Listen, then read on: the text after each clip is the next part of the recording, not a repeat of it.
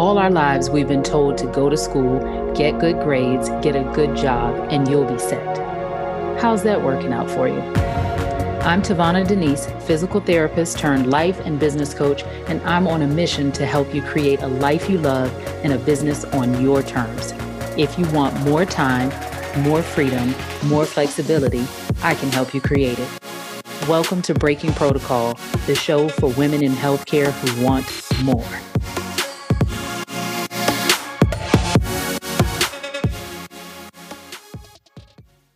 Be nice if every time we set a goal and we knew what to do, we just did all the things without second guessing, without procrastinating, without doing things like sitting on the couch and scrolling Facebook or watching Netflix instead? I wanted to talk about this because I'm seeing it a lot. And you know, when I talk to you, it's often because I'm seeing a pattern with my clients and I want to help you to break that pattern or not follow down the the same pathway. And so I wanted to talk about what's the real reason for inaction. People think it's because we've never done it before. We think it's because we don't know how to do something. Insert any number of reasons or excuses. And I really, truly, truly wish that it was as simple as saying, I want to lose weight, or I want to make insert dollar amount, or I want to find a mate. And we just create a plan and get to work. And we always do everything that was on our plan. But what most people don't realize is that it's not that you're not disciplined enough. It's not that you don't have enough willpower. It's that changing your life and doing things that you've never done before requires you to change your identity and the way you think. And that is so uncomfortable because it requires us to use a lot of energy. Think about it. Whenever you're doing something new or something that you haven't done before, you have to pay attention. I remember when I was first learning to drive a stick, I had, you know, well, shoot, go back to even if I wasn't driving a stick. When I first learned to drive a car, it was like 10 and 2 all the time. Now think about all of the things we do while we're driving a car that we would have never tried to do those first several months or a year of driving. It requires us to be aware and pay attention and use energy. And in this case, it's not something visible. We have to be aware of the thoughts and question things that we thought were true, often for a very long time. And that can be super challenging because usually we are around people who still think those things. And so I just wanted to talk to you about this today because I have been seeing this a lot with potential clients and actual clients. And so many people come to me wanting big things for their lives and for their businesses. And when you're talking to me about your business, I can see it so clearly. If I can't see it, I'll tell you. But for the most part, when people talk to me about their dreams and the ideas that they have in the business and they say, "Oh, I want to make 50,000 this year or 100,000 or 20,000 a month or whatever." I can see it so clearly. It's so fun to dream right? When you think about it, just the math of it, right? That people want to replace their income. Like that's a done deal, not a problem. We can map out the plan. It really is simple. It's like I've told you before, uh, one of my mentors says, business is math, the rest is drama. So it really is simple, and we map out the plan. But that's where the rubber meets the road because once you have the plan and you've made the decisions, there's nothing to sit and think about or spin over.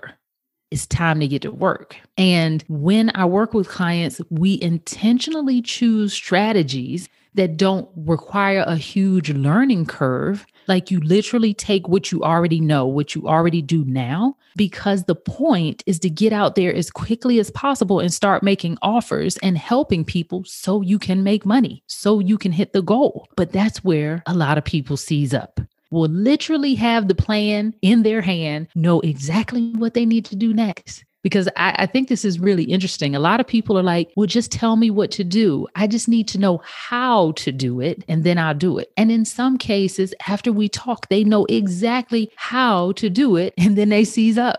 So I was coaching a client the other day where I asked her about making offers because the bottom line is, my friend, if you're not making money in your business, it's because you're not making offers. And we want to put it on our website's not done, our business cards, our messaging's not correct, blah, blah, blah, blah, blah, blah, blah. But a lot of that stuff gets tuned up by you making offers and getting feedback from the marketplace. So she had finally gotten to the point where she was being more visible in places where her ideal client was hanging out. And she was demonstrating value ahead of time, which are things, if you listen to other coaches and marketers and podcasts and things, you hear them say this be visible, demonstrate value ahead of time. But guess what? She wasn't doing?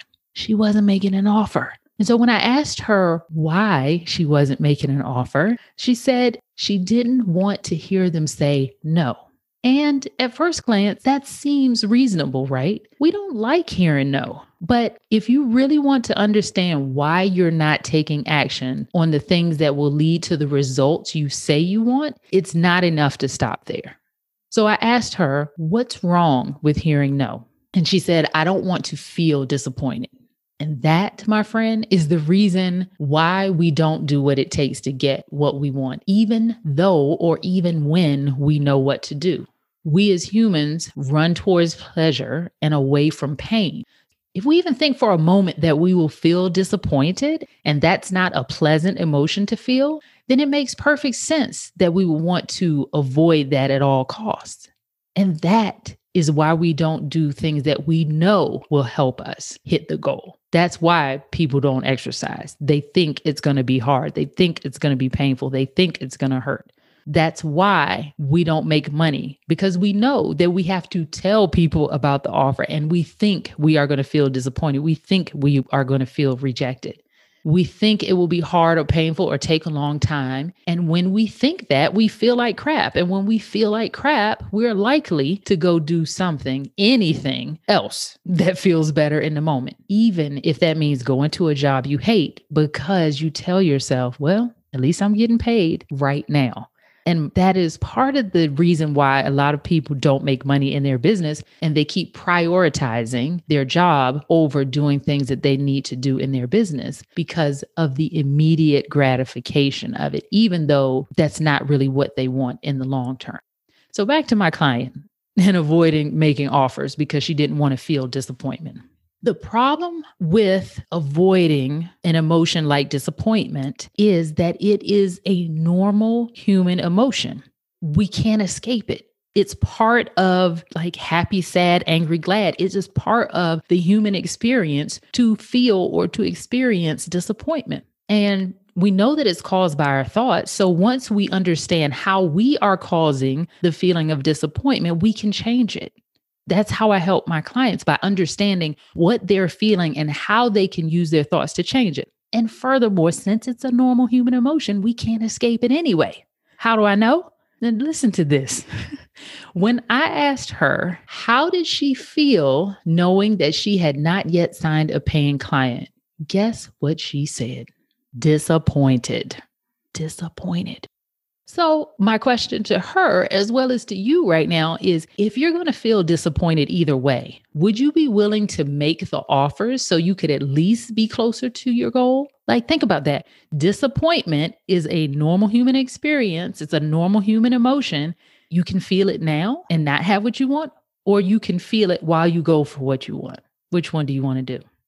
And this whole idea of emotions while we do our work came up for my brother recently. I know I always talk about my mom, but here's the story about my brother. So he sent me a photo of his new face mask design. Shameless plug for All Squared Away. I'll put the link in the show notes.